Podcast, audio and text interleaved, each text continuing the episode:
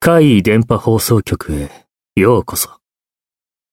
今回のお話は、こちらです。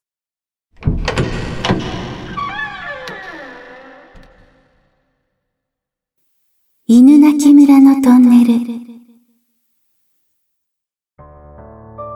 私は九州の出身なんですが、実家からさほど離れていないところに有名な心霊スポットがありました。その場所には、とにかく色々な逸話があります。犬鳴村と呼ばれる心霊スポットの入り口には、ここから先、日本国憲法は通用しません。などと書かれた縦看板が立てられ、その付近に散弾銃で撃たれたようなボロボロのセダンが放置してあり、見るからに何かありそうな場所でした。その近辺には、旧道と新道の2本の道があり、それぞれにトンネルがありました。何分田舎道ですから、街灯もなく、車のヘッドライトを消せば暗闇。本当にいかにも、といった場所です。私は過去何回も訪れていましたが、何か異変が起きたことは一度もなかったので、噂に聞く心霊体験については、眉唾者だと思っていました。ただ暗いという、それだけで怖かったのを記憶していますが。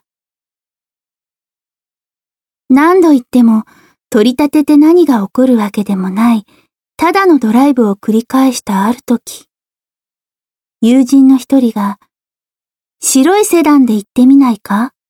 と提案してきました。というのも、その場所には、白いセダンに乗ってトンネルを訪れると、同行者が気づけば一人増えている、など、白いセダンにまつわる逸話が多かったのです。そんなわけで、友人の白い世代に乗って、私を含む4人で出かけることになりました。相変わらず暗い道を進み、振動のトンネルの真ん中で車のエンジンを止めました。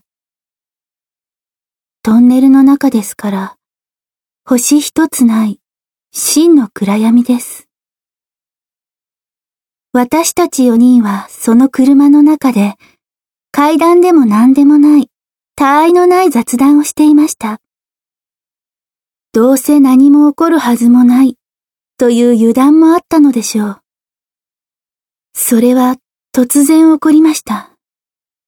何もない、本当に何もないはずの場所で、突然車がボンと跳ね上がったのです。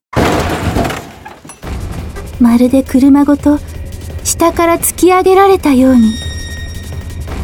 突然のことで私たちは何が起きたのかもわからず暗闇の中慌ててエンジンをかけその場を後にしました。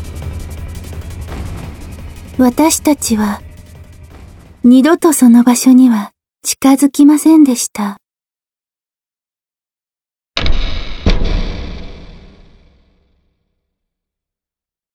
いかがでしたか？次は、あなたの身に起こったお話を聞かせてくださいね。